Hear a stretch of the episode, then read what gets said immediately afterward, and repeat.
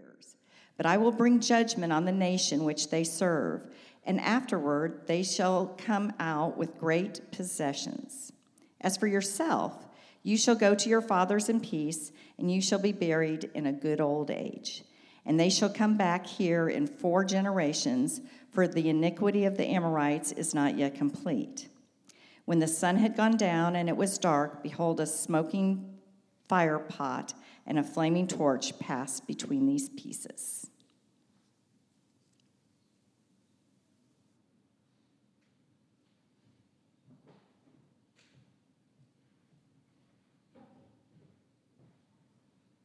Well, good morning, everybody.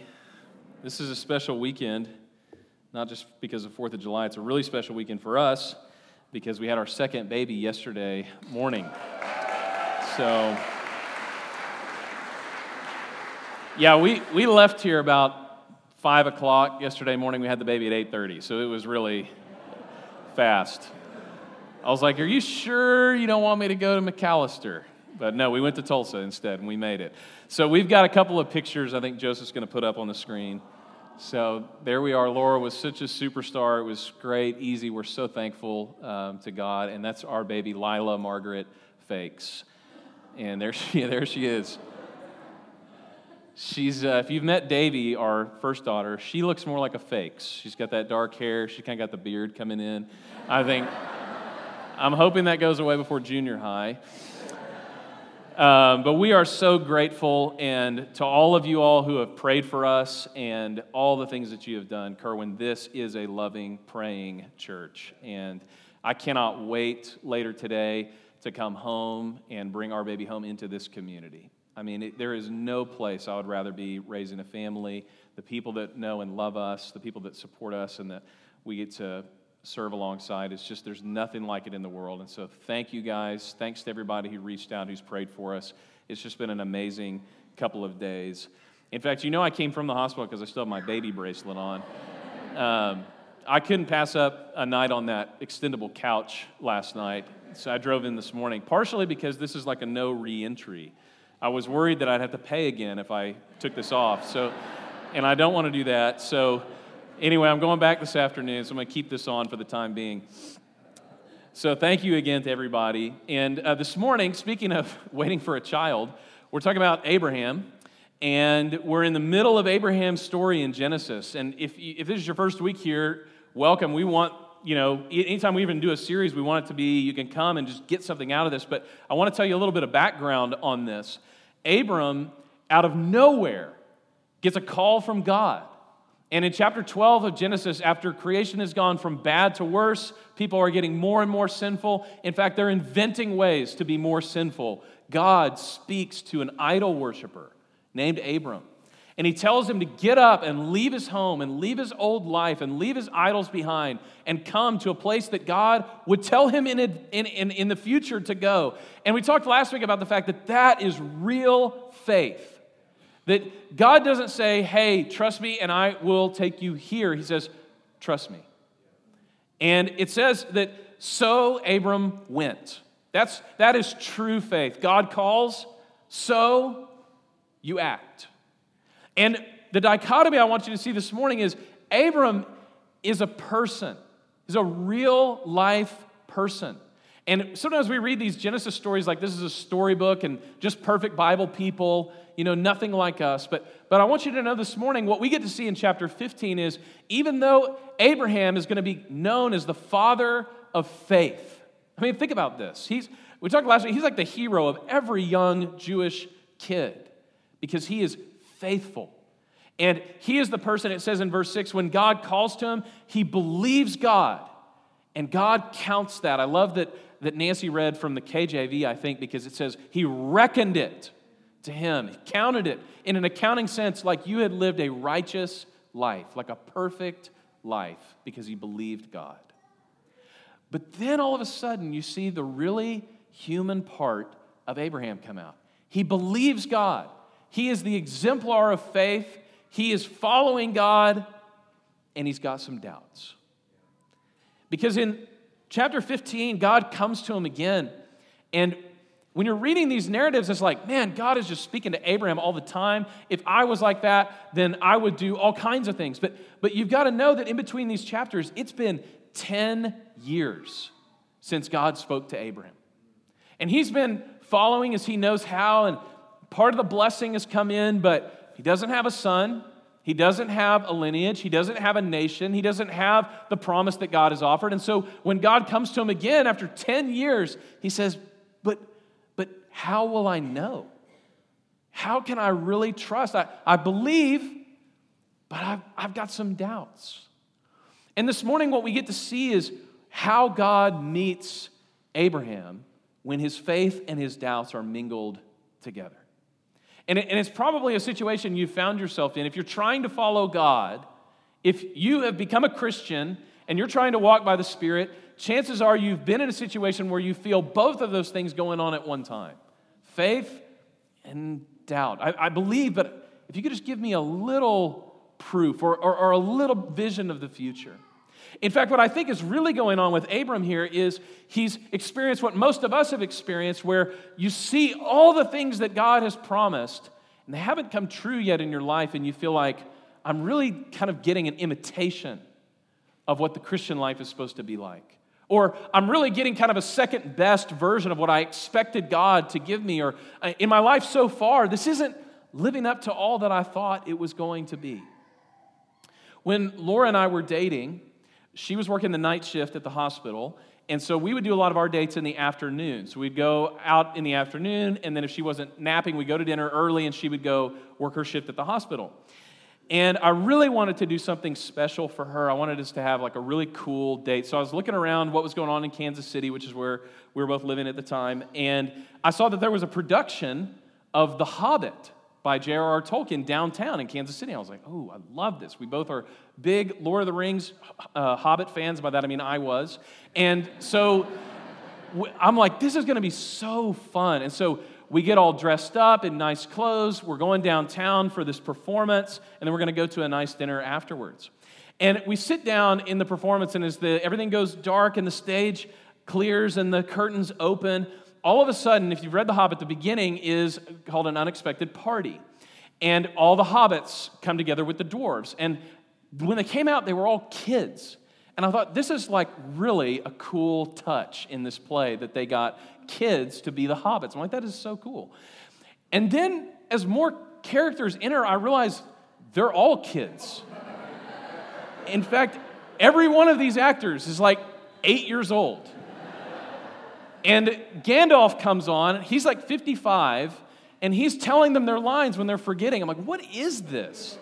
And it, it starts to make sense when I look around and I see all these parents with other kids and I, what, what I should have realized was when we walked in and there was the line of lunch boxes outside against the wall, I should have known this was a drama camp production of The Hobbit, which was really awkward after the performance because when we stood up, they were like, Well, which one was your kid?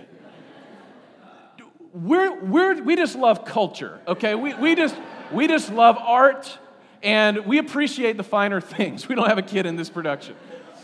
And it, uh, it was good, I'll say. It was, it was okay. The acting was a little second rate.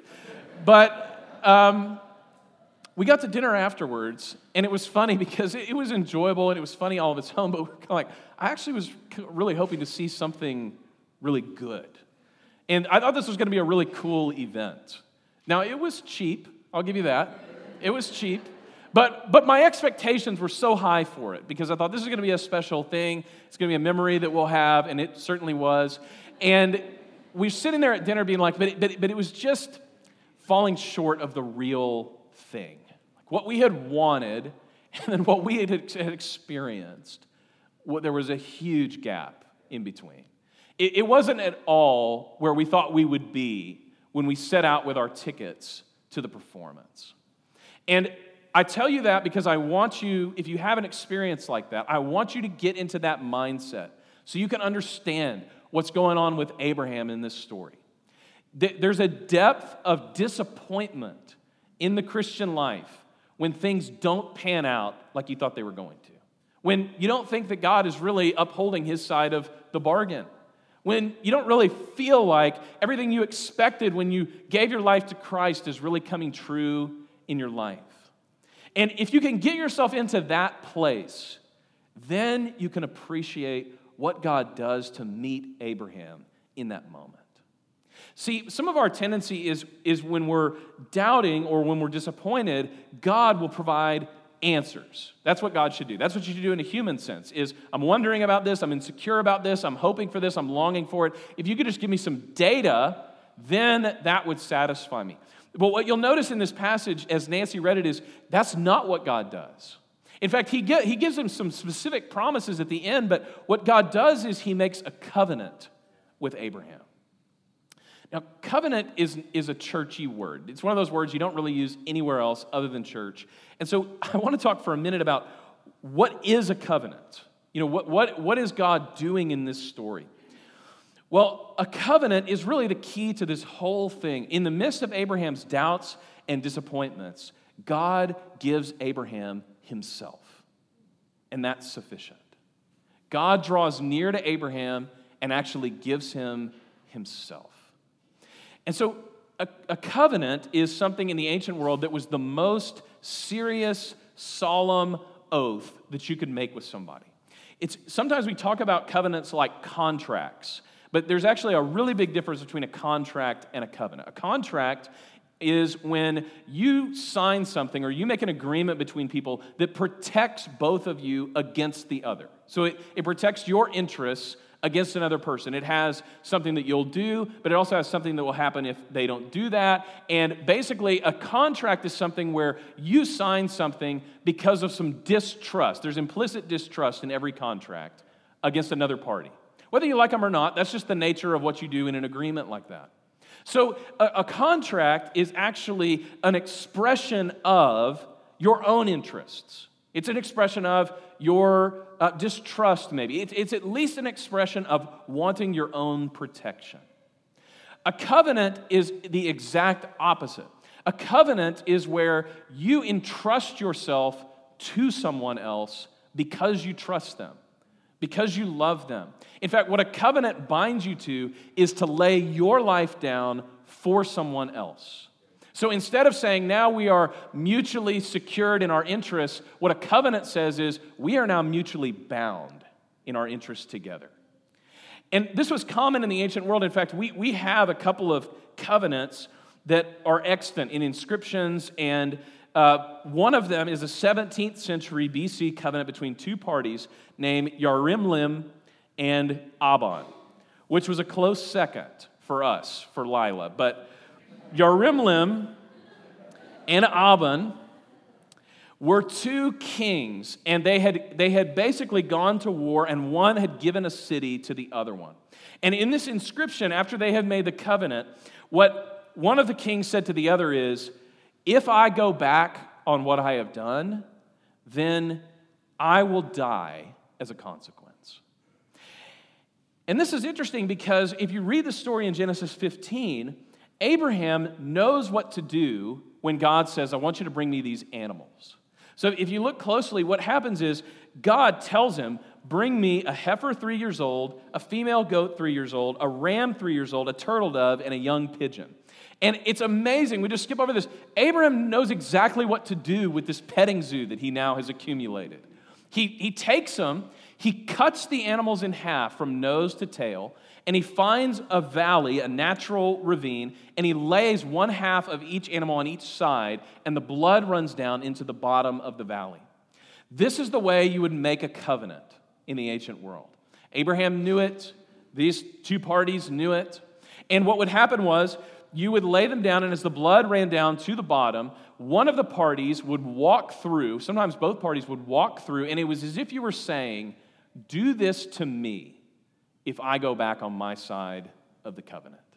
And when they would walk through and the blood would splatter up on their robes, it was as if they were saying, like this covenant, I will die. My life is forfeit if I don't uphold my side of the covenant.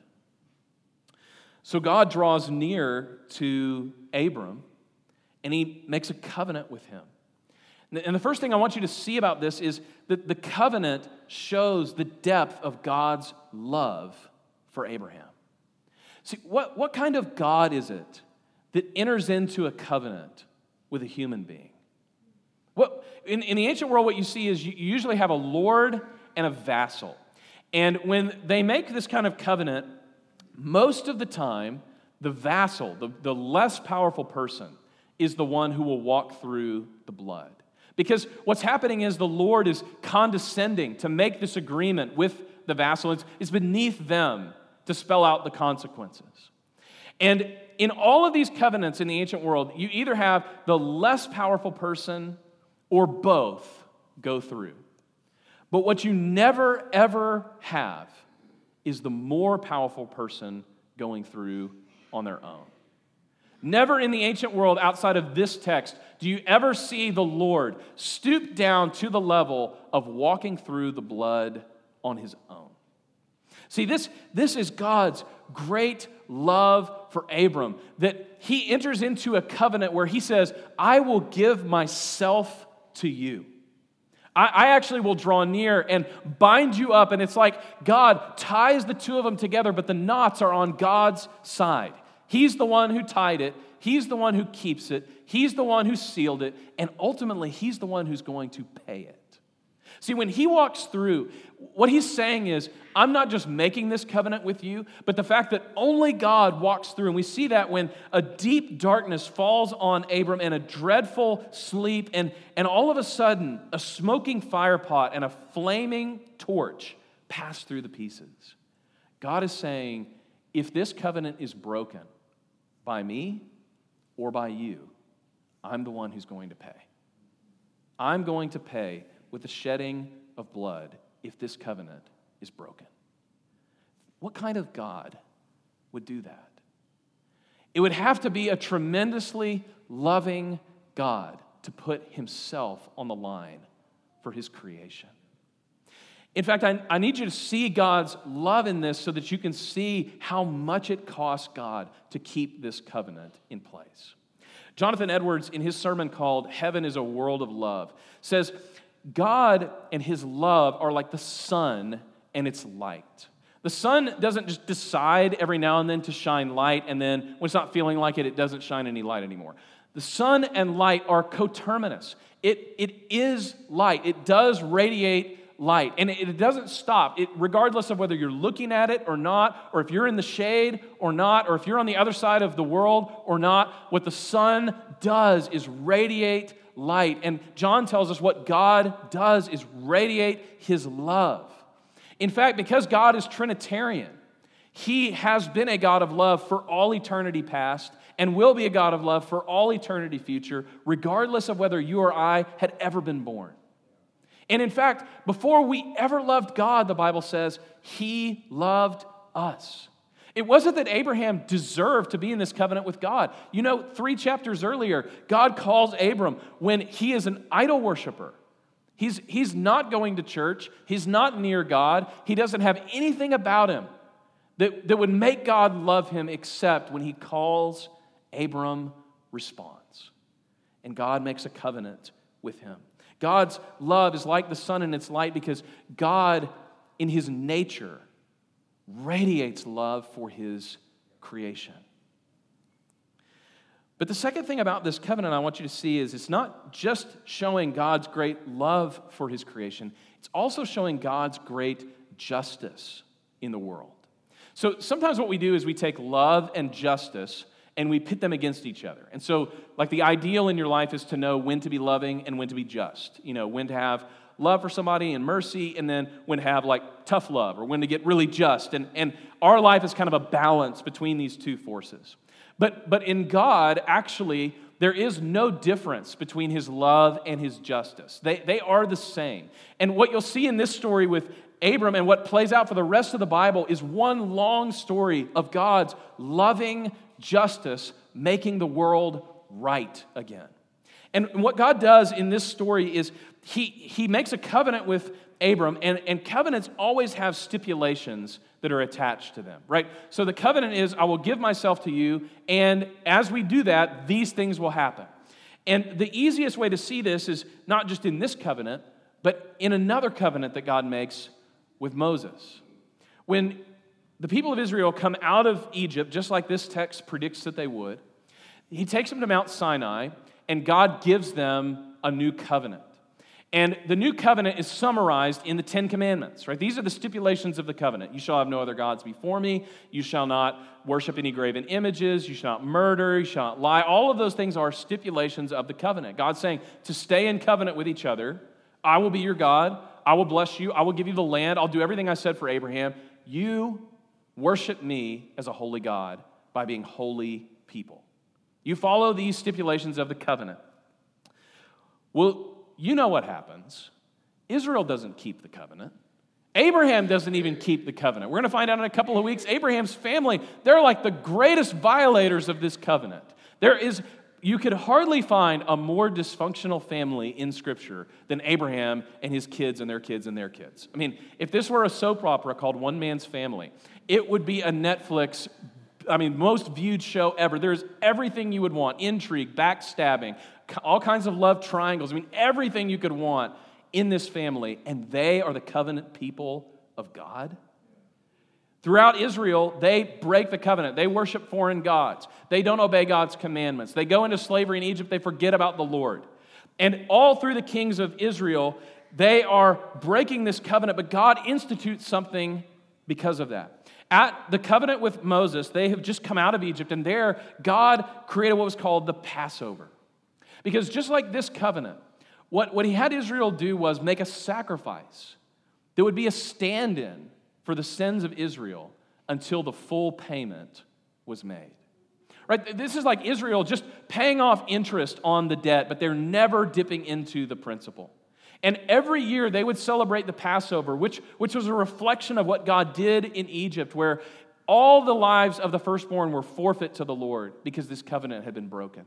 But he allowed them to take a Passover lamb and take the blood and put it on their doorpost. And if that was on their doorpost, it was like a stand in that there has been a sacrifice to stay the wrath of God for breaking this covenant. Our lives are forfeit. But because of this stand in sacrifice, the wrath is pushed off and pushed off and pushed off. When we get to the New Testament, which is interesting, this story that we're looking at today, Abraham, is about 2,000 years before Jesus. And we, standing at 2,000 years after Jesus, look back to the time of Jesus the way they would have looked back to the time of Abram. This covenant is that long. And when Jesus came, what they were doing at the temple was when it came to be Passover time, the week before Passover, Passover's on a Saturday, and they would eat the meal the night before.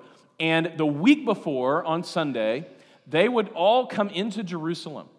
And there were certain fields in between Jerusalem and Bethlehem where they would raise the lambs for the Passover sacrifice. In fact, Bethlehem, if you go there today, you'll see Bethlehem is really like a suburb, what we would call a suburb of Jerusalem. It's only a couple of miles away. And the land in between was for raising the Passover lambs. And every year they would drive these lambs into Jerusalem, into the temple. And on the Sunday before the Passover ceremonies, they would come in and it was called Lamb Selection Sunday. They didn't call it Sunday then, but it was Lamb Selection Day. So they would come in, they would inspect a perfect lamb, they would buy it so that they could make the sacrifice and eat the meal together at the Passover. Well, as you know in the Gospels, on the Sunday before Passover, Jesus comes into Jerusalem. And all the people are crying out, Hosanna! Blessed is the one who comes in the name of the Lord. And it, there must have been words echoing in their minds when John the Baptist had said earlier, Behold, the Lamb of God who takes away the sins of the world. And that week, as Jesus eats the Passover meal with his disciples, he says, I'm going to give myself as a sacrifice. And he goes to the cross and he hangs on the cross, and at the end, he yells out, It is finished. And, and we read that passage like the crucifixion is finished, his life is finished, his suffering is finished, his agony is finished. But the, but the Jews standing around that had been listening to Jesus teaching, they would have known that Jesus isn't talking about any of those things. He's going all the way back to Genesis chapter 15. And when the deep and dreadful darkness fell across the face of the earth as the Son of Man hung on a cross, and he yelled, It is finished. It would have taken their minds back to Abraham's covenant with God, and they would have realized God has paid the debt of the covenant. Every sin that had been committed, every time that a sacrifice was made in lieu of death, what God was doing was He was waiting until one day a perfect, holy sacrifice, somebody who could represent God fully and somebody who could represent man fully, would come and offer His perfect life as a sacrifice that would pay the debt 2,000 years later and 2,000 years into the future, his sacrifice means that if you are in him, if you have been passed over because of his blood, you are now an heir of the covenant with Abraham. And if you are a child of God, in the New Testament they call it children of Abraham, if you are a child of God, that means that the covenant blessings apply to you because the covenant penalty has been paid by somebody else. That God came down and paid the debt himself for you. God's perfect justice and his perfect love met at the cross where Jesus died so that God could say, The covenant has been honored. But there's one more thing I want you to see about this covenant. The covenant also shows God's plan for Abraham and for his descendants. So at the end of this, and I spared Nancy this because in the last part of this, they get into all these names. You've got the Kenites and the Kenizzites and the Cadmonites and the Girgashites and the Jebusites and all of these people. God gets tremendously specific with Abraham on what to expect in the future. And if you go to the book of Joshua, which the second half of Joshua, I'm on the record for this before and I'll say it again, is the most boring part of the Bible. Everybody's like, oh, Leviticus is so boring. No, Leviticus is Lord of the Rings compared to the end of Joshua.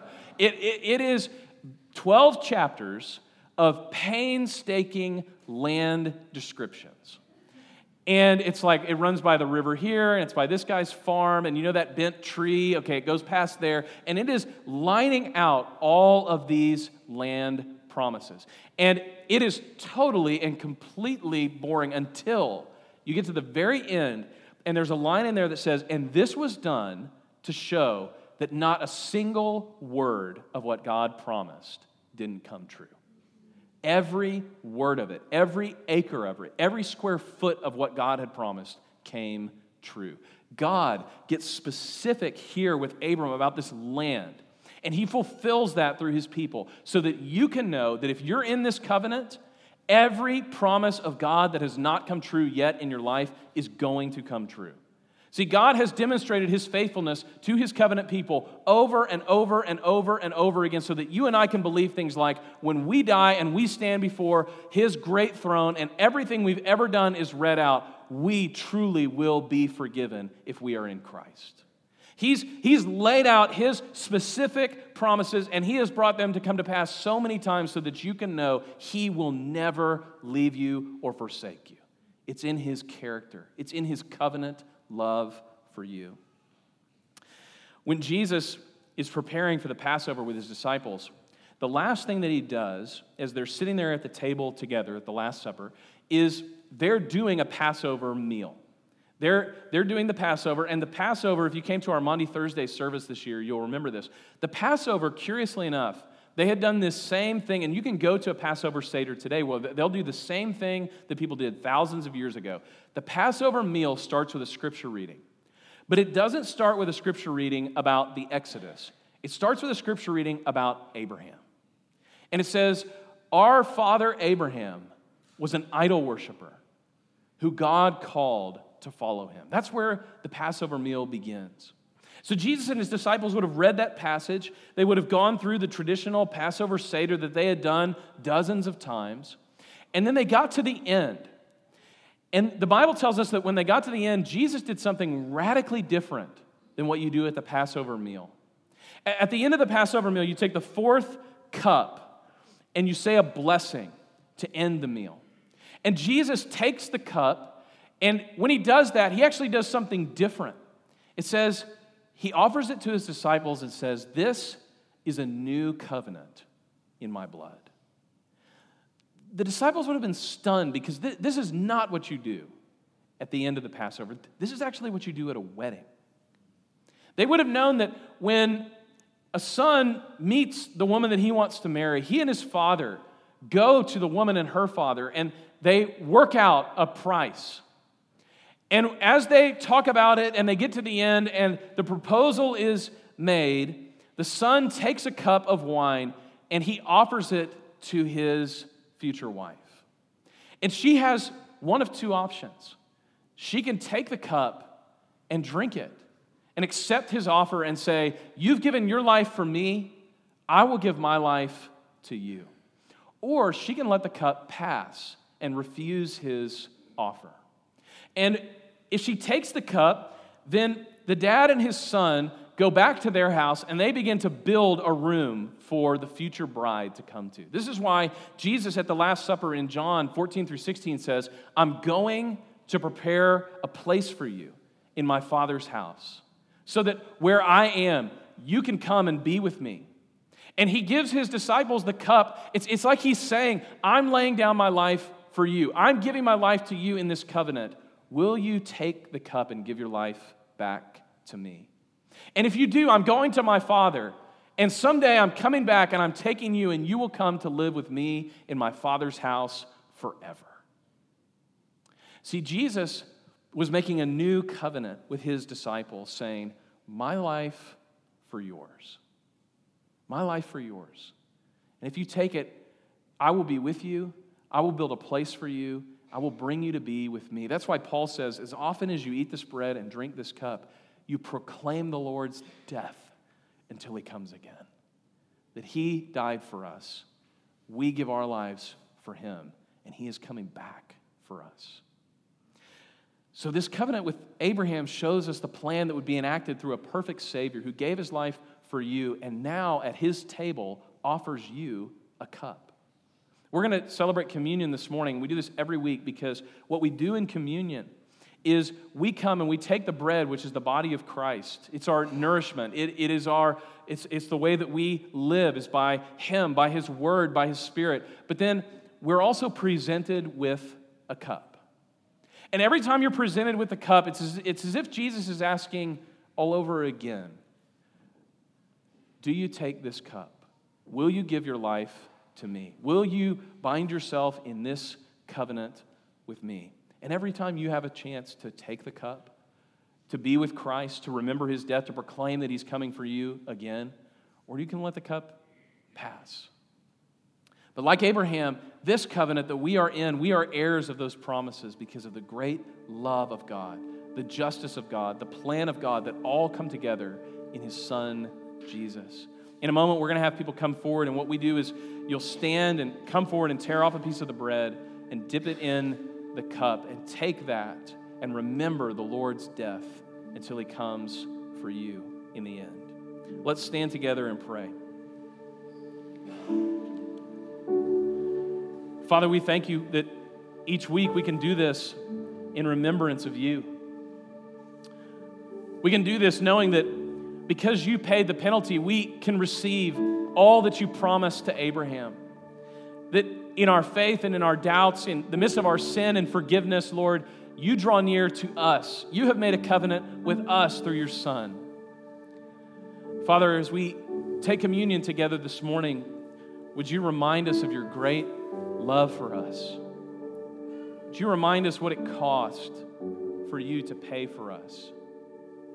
Father, would you fill our hearts with joy as we leave here today, knowing that we have a covenant keeping God who is with us always until the end. In Jesus' name we pray. Amen.